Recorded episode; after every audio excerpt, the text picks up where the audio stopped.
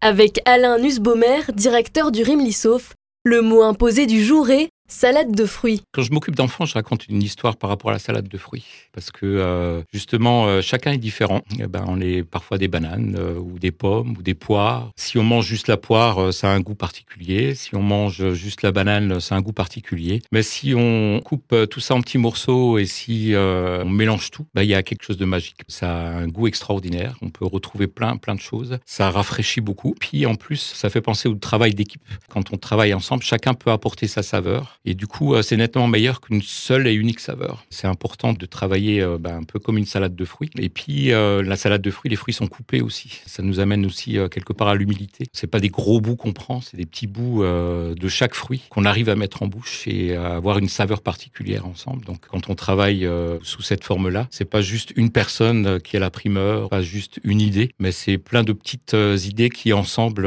arrivent à faire quelque chose de très bon, de succulent en fait. Les mots imposés. Un mot, un invité, une minute pour un instantané de solidarité.